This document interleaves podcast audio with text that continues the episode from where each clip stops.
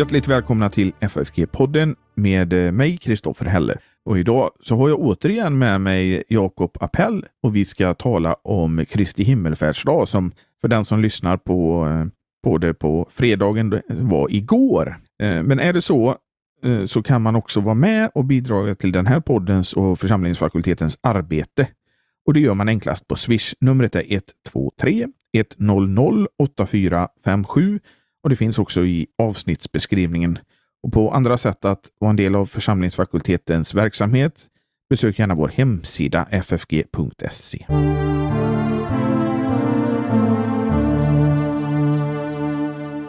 Ja, Jakob, då är det vi igen. Ja. Eh, vi ska tala om eh, Kristi himmelfärdsdag som var igår då för de som lyssnar på releasedatumet på den här podden. I år 2023 så är det alltså då 18 maj som Kristi himmelfärdsdag är på. Men man kan säga då att det är, det är ju rörligt och kan infalla i, i Västkyrkan från den 30 april till den 3 juni. Men när jag tittar på de senaste 70 åren och de ja, 20, 20 år framåt så är det bara en gång det är i juni, annars är det bara i maj. Så det brukar ju vara i maj för det mesta. Och jag ser inte att det har varit i april någon gång de senaste 70 åren eller de närmaste 20. Eh, men varför firar vi Kristi himmelfärdsdag just den här dagen, eh, Jakob? Ja, det korta svaret är ju att det är 40 dagar efter påsk, eh, så som det återberättas också i, i evangelierna. Och vi läser om det här i Apostlagärningarna, hur Jesus Jesu himmelfärd. Och vad, vad, innebär det för, för, eller vi kan säga så här först så här att du befinner dig i USA. Och hur, hur firar ni Kristi himmelfärdsdag där? Ja, det är ingen röd dag som vi skulle kalla det i, i, USA. Så att det är vanlig skoldag för barnen och arbetsdag. På seminariet så uppmärksammas det ändå i den dagliga gudstjänsten med, med högmässa och, och, och, med textläsningar och allting sådant. Och i vår församling här så, så har de högmässa på, på kvällen. Men det gör kanske också att den eh, känsla av Kristi himmelfärdsdag som jag har ifrån Sverige inte riktigt infinner sig med, med dess särskilda karaktär och, och, och salmer och, och högtid som jag förknippar Kristi himmelfärdsdag med. Det är ju lite olika egentligen det här med röda dagar, vilka olika länder har valt att betona. Jag vet ju där jag har mina rötter i, i Norge så är till exempel skärtorsdagen en röd dag, vilket den inte är här. Men just Kristi himmelfärdsdag har ju fått en väldigt ska man säga, särprägel i norra Europa. Ja, tyvärr måste man nog säga att, att, att kyrkogången har tyvärr inte hållit i sig eh, så starkt eh, i Sverige. Det blev liksom mer en långhelg där man tog chansen att åka till sommarstugor och, och annat eh, sådär. Eh, kanske första gången för, för året och, och så. Eh, men för mig har Kristi himmelfärdsdag alltid varit en sån högtid och med kära salmer som man sjunger bara en gång per, per, år som, som man gärna vill sjunga igen. Och så. Men eh, vi läser ju om det här i Apostlagärningarna hur Jesus far hem till himmelen ska vi säga. Det är ju hans hem precis som det är eh, vårt hemland, himmelen. Ja, och eh, ett sätt att uttrycka det skulle jag vilja göra är att i Hebreerbrevet kapitel 1, vers 3 står det att det är mest känt den här versen för Eh, juldagsepistel. Det här att sonen utstrålar Guds härlighet och uppenbarar hans väsen och uppehåller allt genom sitt mäktiga ord. Men så står det så här. Och sedan han utfört en rening från synderna sitter han nu på majestätets högra sida i höjden. Det vill säga, han är tillbaka på, på Guds, Guds högra sida. Och nu är han också människa. Det var han inte eh, innan inkarnationen. Han kommer för alltid att vara fullt och helt sann människa. Men den stora skillnaden eh, från nu och då är att han har utfört en rening från, från synderna. Så det gör att himlen är en annorlunda plats kan vi säga. Och det märks bland annat så som uttrycks i Uppenbarelseboken kapitel 12 att, att djävulen, åklagaren, har kastats ut från himlen. Han som dag och natt eh, anklagade bröderna inför majestätets tron. Eh, det finns inte längre utrymme för honom. Han kan ju peka på våra synder och säga både det ena och det andra. Men, men han som nu sitter på Faderns högra sida eh, med sitt blod, eh, han har burit synderna han, och anklagelserna är nu på honom. Han har försonat allt. Alltså har inte längre djävulen något att, att komma med och säga. Men, men det här hänger också samman med att i det ögonblick Jesus blev människa så fanns det ingen återvändo för honom. Han kan inte återvända till himlen eller till, till Faderns högra sida med mindre än att han hade fullgjort sin frälsningsgärning. Så att, att han nu vänder tillbaka till himlen betyder att allt är fullbordat. Reningen från synderna är åstadkomna. Djävulen är utkastad. Nu är himlen en plats för människan, Guds son Jesus Kristus. Men också för de som hör till honom. Himlen är nu åter en plats för, för människor som du och jag. Eh, och, och Jesus kunde ju säga så i Johannes evangeliet att jag går för att bereda rum åt er. Han har färdigställt himlen för att syndare som, som oss eh, ska kunna få vara där hos honom. Men han, han säger ju på korset redan att det är fullbordat. Det är ju Jesu egna ord att det är fullbordat. Men sen eh, går det ju då 40 dagar som är någon form av nådatid för apostlarna. Där de blir eh, undervisade av honom och där han uppenbarar sig för dem.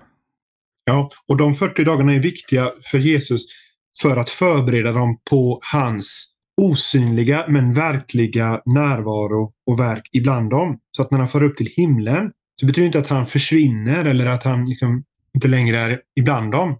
Men han är med dem på ett annat sätt.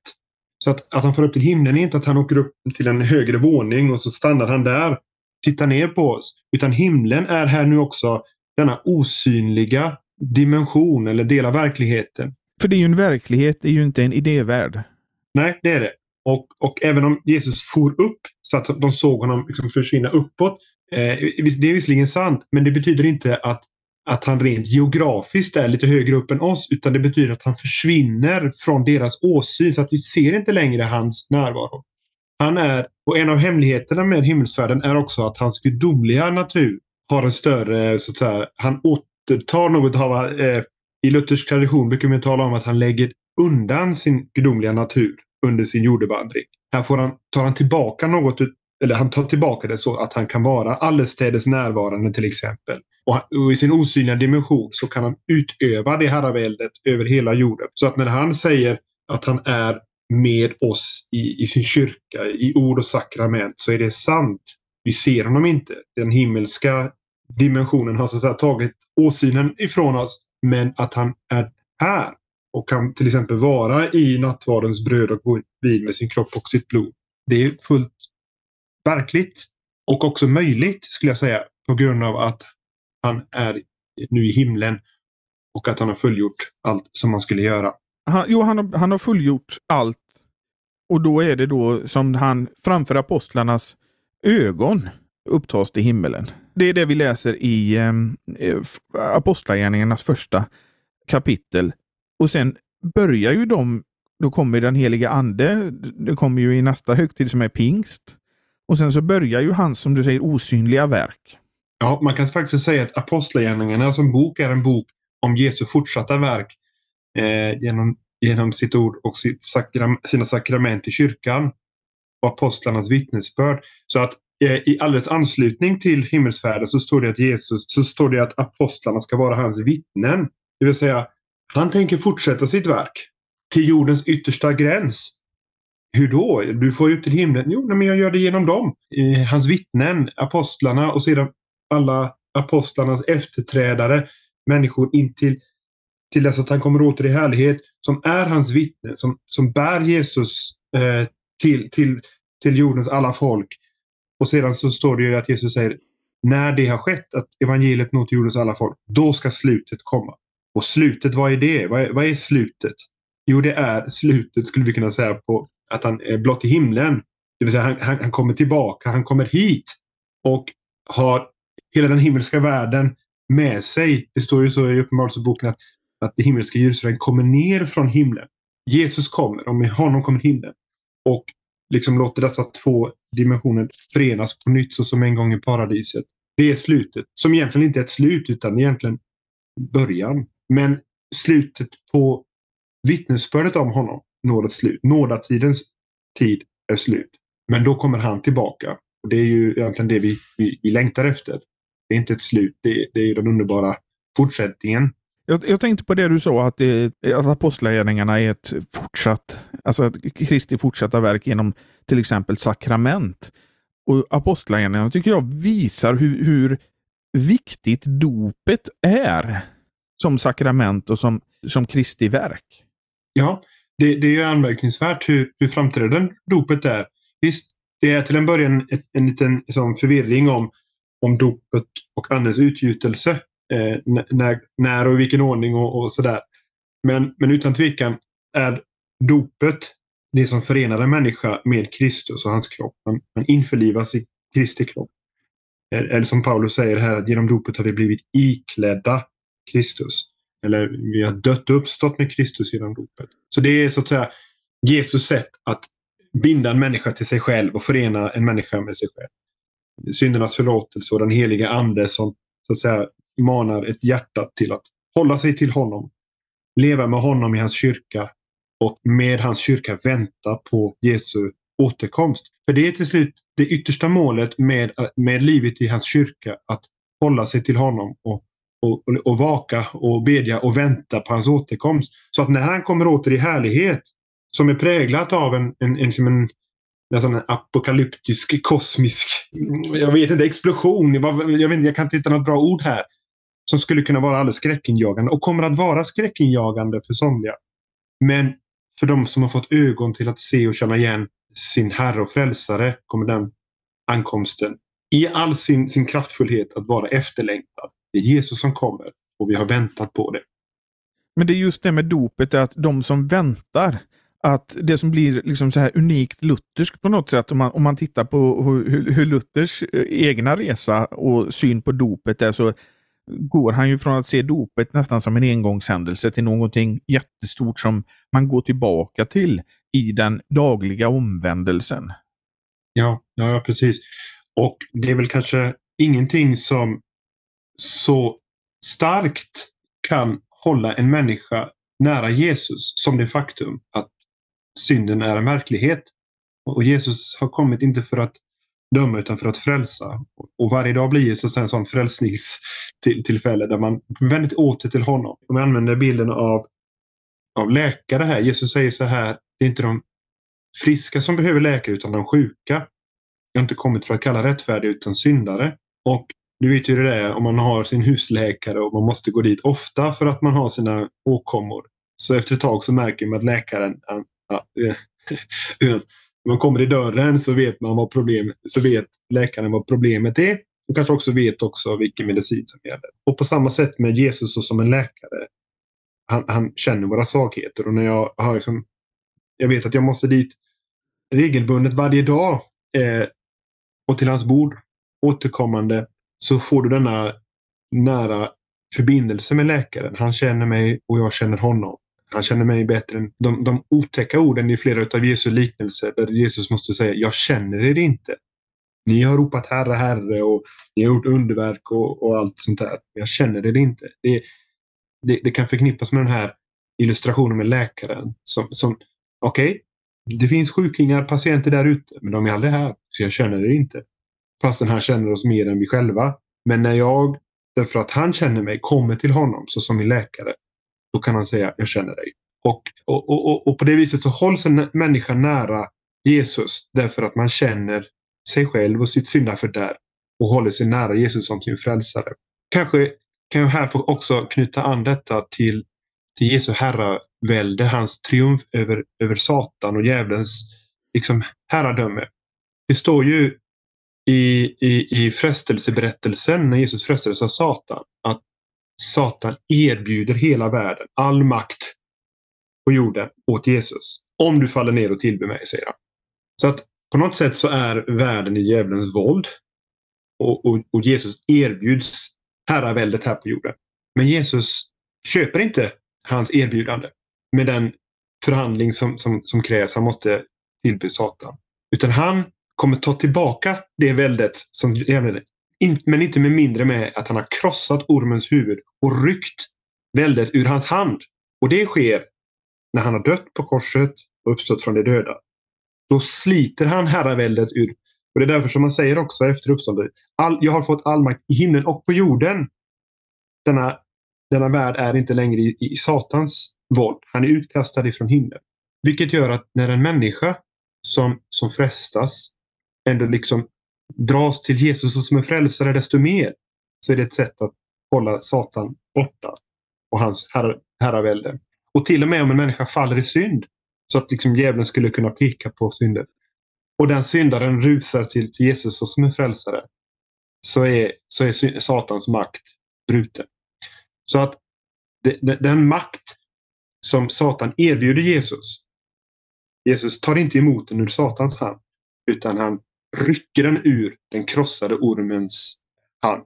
Och på det viset så har han all makt i himlen och också makten över Satan och, och, eh, och den makt som, som Satan skulle kunna ha över en människa. Det som jag tycker är så bra med just det här, det är att Jesus har ju det bästa försvaret man kan tänka sig, nämligen Guds ord. Och även när Satan försöker förvränga Guds ord så kan Jesus på ett rätt sätt svara med Guds ord på de här försöken att förvränga Guds ord och inte låta Guds ord klara, eh, tala klart och tydligt. Ja, så att Jesu herravälde nu på, på jorden, det är i, i sin kyrka genom hans ord. Det är lika kraftfullt då som nu. Genom hans sakrament. Lägg märke till, ordet var det som så att, var Jesus svar på Satans alla frestelser. Så det har vi fått av, av Jesus som, som samma vapen. Men också det blod. Det står ju att Mikael och hans änglar kastade ut Satan ur himlen i kraft av Lammets blod. Och det, just det blodet är ju också för oss utgjutet att dricka i nattvardens sakrament. Här har vi också ett medel för Kristi eh, herravälde i, i, i, sin kyrka här på jorden. Så Det är så, så den fredade zonen, ord och sakrament i sin kyrka på jorden. Och här håller, så att säga, här hålls djävulen bunden och, har inte någon makt över de människor som håller sig nära Jesus i hans kyrka. Och nu sitter, efter att han har forit upp till himmelen, så sitter han nu på, på Faderns högra sida och, och regerar i sitt osynliga rike. Ja. Och på flera, som det står på flera ställen och ber för oss. Och det ska vi inte eh, missa den lilla detaljen. Det är en väldigt stor uppmuntran över att han inte så att säga oengagerad eller, eller så att säga, passiv utan högst aktiv. Och det står att han ber för oss. Eller som det står i Hebreerbrevet, han lever alltid för att mana gott för oss. Så att han, det är så att säga hans ärende nu på Faderns högra sida. Och jag tror att vi, vi kan få tänka så på, på ett personligt sätt att han ber för oss där vi nu är i vår vardag. Vad kan han inte ha bett för oss redan idag? Vi kan lägga märke till några av Jesu förböner i evangelierna. Vad som skulle kunna vara på hans hjärta. Jag har bett för dig Petrus att din tro inte ska bli om intet. Det är väl en underbar förbön när den kommer från Jesus själv. Eller som, vi ber, eh, som Jesus ber i den överste prästliga förbönen. Jag ber att de ska vara, få vara där jag är. Att vi ska vara redan här och nu där han är. I, i sin kyrka, i hans ord och sakrament. För att en gång få vara hos honom där han är i evighet. Och eh, inte minst att han liksom frambär sitt eget försoningsoffer inför Fadern som en, som en evig påminnelse om att våra synder är försonade och att syndernas förlåtelse är och ges i hans namn. Så att den, den förbönen är, är ju något, något alldeles särskilt att tänka på en dag som denna, Kristi himmelfärdsdag. Kanske också tillägga det där att han sitter på Faderns högra sida, står det ju. Men det är också några gånger som det står att han står upp. Kan du, kan du säga? Stefanos är ju en av dem, eh, den första jag tänker på i alla fall. Ja, ja, ja absolut. Och, och, och, och, och, och eh, Stefanus uppfattar det som en väldigt stor uppmuntran. Där, att han står och, och jag tänker så här i, det, i lidandets stund när han blir stenad och, och, och liksom håller på att dö. Så är det som att Jesus reser på sig i sin förbön och i sin välsignelse och i sin jag ber för att din tro inte ska bli om intet. Så att Stefanus sista ord är inte ett förbannande av de som dödar honom likt Jesus när han, för, för, när han korsfäst. Han förbannar inte utan välsignar eh, sina bödlar. Och Fader i dina händer, ta emot min ande. Tänk bland dem som stenade Stefanos så var Paulus. Som bara en kort tid efter det mötte Jesus på vägen till Damaskus. Ja, visst. Och, och, och det är ett uttryck för att Jesus är ju högst närvarande och verksam i, i historien och i, i, i våra liv. Där får ju Paulus, som då heter Saul, en väldigt förnimbar eh, upplevelse av Jesus som gör att, att han liksom vaknar till och, och blir blind och, och får denna liksom dramatiska omvändelse. Men, och det är inte så att alla får sådana dramatiska upplevelser av Jesus. Men den är ändå ett exempel på att han är, han är den som verkar i sin kyrka och låter sin goda vilja ske i enskilda människors liv och i, i, i, i, våra, i kyrkans historia. Det står i Uppenbarelseboken så här att Johannes får se in i himlen och vad som ska hända. Eh, och så vem ska bryta de sju eh, sigillen över den, eh, ska vi se hur det står, som på något sätt verkar symbolisera historiens gång. Vem, vem har historien i sin hand och, och vem kan öppna det här? Och, och, och Johannes gråter över att ingen som är värdig. Men, då dyker lammet upp. Han är värdig att bryta sigillet och, och liksom hålla sin vakande hand över historien och föra historien inte till något ödesmättat slut utan till en fullbordan. Allting, allting syftar till hans återkomst och hans återkomst till härlighet. Och lammet är den som, som vakar över historien. Vilket betyder, och det här får ju varit en stor uppmuntran till kyrkorna i Uppenbarelseboken som led så svårt av förföljelse och falska läror och, och vad det nu var som skulle kunna misströsta. Har, Gud, har Jesus alldeles tappat kontrollen över det här? Var är han här? Varför dröjer han? Och så vidare. Nej, han är värdig att bryta sigillen. Han håller det i sin hand. Var trogen inte döden. Håll ut, vaka, vänta. Han kommer som han lovat. Och här får Johannes en förnimmelse av att han är där i himlen. Han har full kontroll. Han leder allting mot, sitt, mot sin fullbordan. Löftena är där. Sakramenten är där. Håll ut ännu en liten tid. Se, jag kommer snart. Och så är den sista bönen just det här. Inte att i första hand att vi ska få komma till himlen, utan att han ska komma till oss. Kom Herre Jesus snart. Vår vän eh, Pekka Heikkinen som brukar vara med i podden, han brukar betona att det här jordelivet är en övning. En övning i kärlek, en övning i gemenskap med, med Kristus som blir fullbordad när han kommer tillbaka.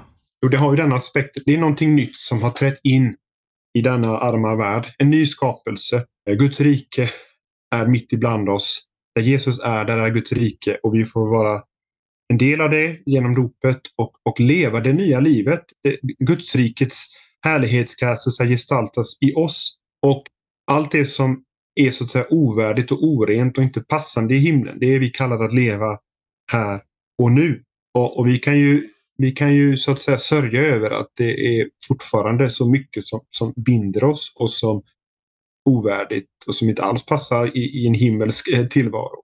Och, men den dagen kommer då vi skiljs ifrån alla sådana onda begär och laster. Ett ont hjärta som, som fortfarande håller oss här så att säga. Men, men, men, men när vi ber den bönen, ske din vilja så som i himlen, där den sker till fullo, så också på jorden. Att den ska ske och Luther säger i katekesen, den sker utan vår bön. Men vi ber att den ska ske med oss så att den himmelska viljan som sker hela tiden också ska ske i oss och i våra liv och i våra förhållningssätt. Eh, så att vi lever himmelska liv här på jorden. Och när sker Guds vilja i himlen som, eller på jorden så som i himlen, om inte fullkomligt den dagen när himmel och jord liksom förenas till ett. I Kristi återkomst, när han kommer ner till oss med sitt rike. Då har Guds rike tillkommit. Då sker Guds vilja på jorden så som i himlen. Och vår bön, när vi ber den bönen, kanske på daglig basis, att det ska ske, så är det en övning just i det som du säger, att den ska ske hos oss här och nu inför den dagen då den kommer att ske och det är det enda som sker. Och att då vår vilja har så att säga formats efter det så att också den, vi blir en del av det. C.S. Lewis sa en gång så här att på den dagen i återkomsten kommer det finnas bara två typer av människor de som säger till Gud, ske din vilja. Och det är så att säga vad vi kallar det till att bedja och leva ut och, och öva oss i så att säga.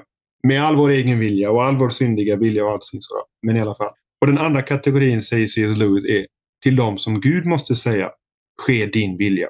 Det vill säga där man, där man så att säga i, i, i sin egen vilja ändå till slut inte vill ge Gud rätt, inte vill ge Gud Guds vilja att frälsa sitt ja och amen till.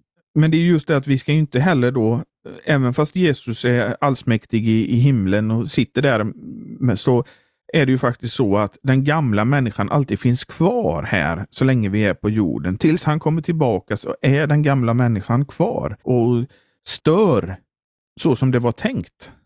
Ja, jag arma människa, eh, säger Paulus i Romarbrevet 7. Vem ska frälsa mig från denna dödens kropp? Den arma människan, synden i mig som gör att det onda jag inte vill, det blir ändå gjort. Och det goda som jag vill, det blir inte gjort. Och så svarar ju förstås Paulus själv på den frågan genom att, genom att säga, jag citerar här, Gud vare tack Jesus Kristus vår Herre. Och det betyder att varje dag, så länge synden bor i oss, så finns det en tillflykt. Och kanske är det just det som jag var inne på det förut, är att det är på grund av syndafördärvet som vi låter Jesus vara vår tillflykt varje dag. Och, och därför så skulle jag också vilja påminna om det att den gamla människan har inte bara ett ont fult ansikte, har också ett väldigt fromt och skenheligt ansikte. Det vill säga, om den dagen kommer där jag i min självrättfärdighet och liksom egen, egenvärdighet, ja, jag har inte syndat här nu på ett par veckor. Vad har hänt med mitt förhållande till Jesus då? Då kan det mycket väl vara så att jag har glidit, utan att själv märka det, har glidit bort ifrån Jesus. Han som har kommit för att frälsa. Så att genom Guds ande så hålls vi kvar i, i tiggarens förhållningssätt. I, i den bedjandes förhållningssätt till Jesus. I syndaren, den sjukes behov av, av, av själens eh, läkare och frälsare. Och, och det kan ofta vara så här att, att man sakta glider bort därför att man, man, man har tappat kontakten med, med, med, andens fattigdom och det, det, det faktum att vi är, vi är syndare. Men det är ju också så att hos alla människor finns väl någon form av längtan till himmelen? Ja, det är ju märkligt det där att, att det tycks vara nedlagt i varje människa en längtan efter, efter något högre, något, något annat. En väldigt stark längtan faktiskt. Det är inte så att alla kan verbalisera det eller uttrycka det eller eh, förstå att det är ens det. Men man kan märka det ändå. Det är ju otroligt i detta sekulariserade land att på så många begravningar Eh, så är det så många människor som hamnar i himlen. Eller sägs hamna där. Så att himlen är, är på något sätt i någon, någon önskevärld eller någon tankevärld ändå högst levande för människor. Och det hänger väl också samman med att på grund av dödlighet, på grund av att vi är dödliga och dör och somliga dör tidigare än andra, så har vi en stark längtan om att livet måste vara någonting mer än det här. Det kan inte bara vara det här. Det blir så meningslöst om jag dör i unga ålder. I unga år. Så att det finns denna längtan efter, efter odödlighet och himmel så som det representeras här hos oss. Men jag, jag, tror också att för oss som, som har förstått att jo, men det är det som är så att säga, him, himlen där, där, Jesus är, är vårt hemland och som också Bibeln ut, uttrycker det. Om man nu får uttrycka det eh, med den här hemlängtan som vi kan bära på. Alla bär vi på, på längtan efter olika saker. Eh, när jag var barn så kunde jag längta väldigt starkt efter, efter julafton. Så kunde man i veckor gå med en stark trängtan efter julafton. Efter allt det som det representerade av, av glädje och förväntan. Men så fort julafton hade kommit så förbyttes denna längtan efter någon slags däst efterkänsla. Ja, nu är det över. Och så var det här allt och sådär. Och så gick det några månader och sen så kom samma längtan tillbaka. Så är, det, är vårt liv bara sån här längtan efter saker som vi till slut får eller inte får och så längtar man efter samma sak och andra saker. Vad är det som gör att vi är sådana längtansfyllda människor? Jag tror att det är en nedlagd sak från Gud att vi längtar efter något. Men vad är det vi längtar efter? Då tror vi att det är julafton eller vi tror att det är familj eller vi tror att det är en viss karriär eller vi tror att det är C.S. Lewis kunde säga så här att problemet med oss människor är att vi är alldeles för lätt Eh, tillfredsställda. Det vill säga det vi längtar efter som vi tror att det här ska fylla oss. Men så är det inte det. Och djupast sett så är det Gud själv som är den längtan efter. Problemet är att vi, vi för fort låter oss fyllas med, mätta oss med, med andra saker. Det står i, i, i Saltaren så här att jag ska mättas av din åsyn när jag vaknar. Det vill säga när jag vaknar upp i himlen i hans gemenskap. Då ska jag mättas. Då, där ska eh, längtan möta fullbordan. På ett sätt som gör att nu längtar jag inte fortsätter att längta utan då, då är det liksom fullkomligt. Och denna Guds, att vara där, där Gud är, där Jesus är. Det är så att säga målet för alla människor. Sen är det tyvärr så att inte alla människor ser det och inte heller vill det. Himlen, det är ju en realitet redan här och nu. Ja, och tack för att du tar upp det därför att ett bibelord som väldigt väl beskriver det här är Hebreerbrevet 12 från vers 22. Jag liksom fascineras allt av det här att det här är någonting som vi kan få, som vi äger redan här och nu. Himlen är inte bara någonting som väntar i framtiden eller någonting som är bortanför oss, utan det är också någonting som vi har kommit till och som, har, som, som räcks oss på ett, alldeles särskilt, på ett alldeles särskilt sätt i vår gudstjänst. Vilket att himlen och jord möts där eh, som en försmak i och för sig. Som, och, och jag skulle säga att, att gudstjänsten såsom ett sådant möte mellan himmel och jord där Jesus är eh, med oss. Syftet med det är att, att hålla våra hjärtan hemma, där det hör hemma, nämligen himlen, eh, hos Jesus. Tills dess att han kommer åter och, och allting fullbordas och eh, kommer till oss. Men också som en uppmuntran till att fortsätta att troget och vaksamt och bedjande fullgöra våra kallelser här på jorden. Så att vi behöver ju inte förneka att jord, det jorden ska tillföra många gånger är en tåredag en, en smärtorna, som vi sjunger i himmelsfärdssalmen. Här nere är en, en smärtans dal och, och bräcklighet och synd och död och allt, allting sådant. Men just på grund av att han är med oss och himlen kommer något, något av himlen kommer med honom till oss. Så får vi tröst, uppmuntran och uthållighet till att fortsätta verka. Men det står så här i Hebreerbrevet 12. Ni har kommit till Sions berg och den levande Gudens stad, till himmelska Jerusalem. Det vill säga inte bara vi ska komma utan vi, vi har kommit. Här är det. Och till änglar i mångtusental, till en högtidsskara, en församling av förstfödda som har sina namn skrivna i himlen. Till en domare som är allas Gud och till andarna hos de rättfärdiga som nått fullkomligen. Här har vi de som har gått före i tro. Här kan vi få tänka på nära och kära som har dött i, i tron på sin frälsare.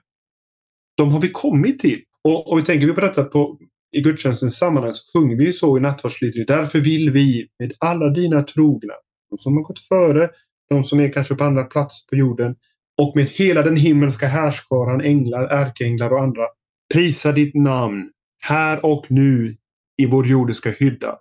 Som om du är här Jesus och hela den himmelska härskaran och härligheten med dig. Och det fortsätter. Jag fortsätter att läsa. Och ni har kommit till det nya förbundets medlare till Jesus se där, han är här. Och det är han ju enligt sitt löfte, enligt andra löften som han har gett, att eh, två eller tre samlar ditt man, där är jag mitt ibland dem. I ordet talar han, men inte bara till Jesu person och hans ord, utan det står också till sist, och till det renande blodet som talar starkare än Abels blod.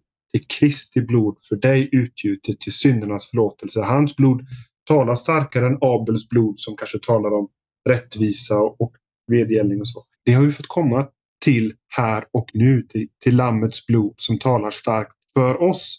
Och allt detta ger Gud genom sina löften. Så att vi i tro hålls hos honom. Så att när himlen till fullo kommer i hela, sin, sitt, hela sitt majestät och verklighet så ska våra hjärtan vara hos honom. Så att den bönen som man själv bad ska till fullo uppfyllas. Att vi får vara där han är. Att vi får vara där han är, det får bli våra avslutningsord idag Jakob, i detta avsnitt om Kristi himmelfärdsdag.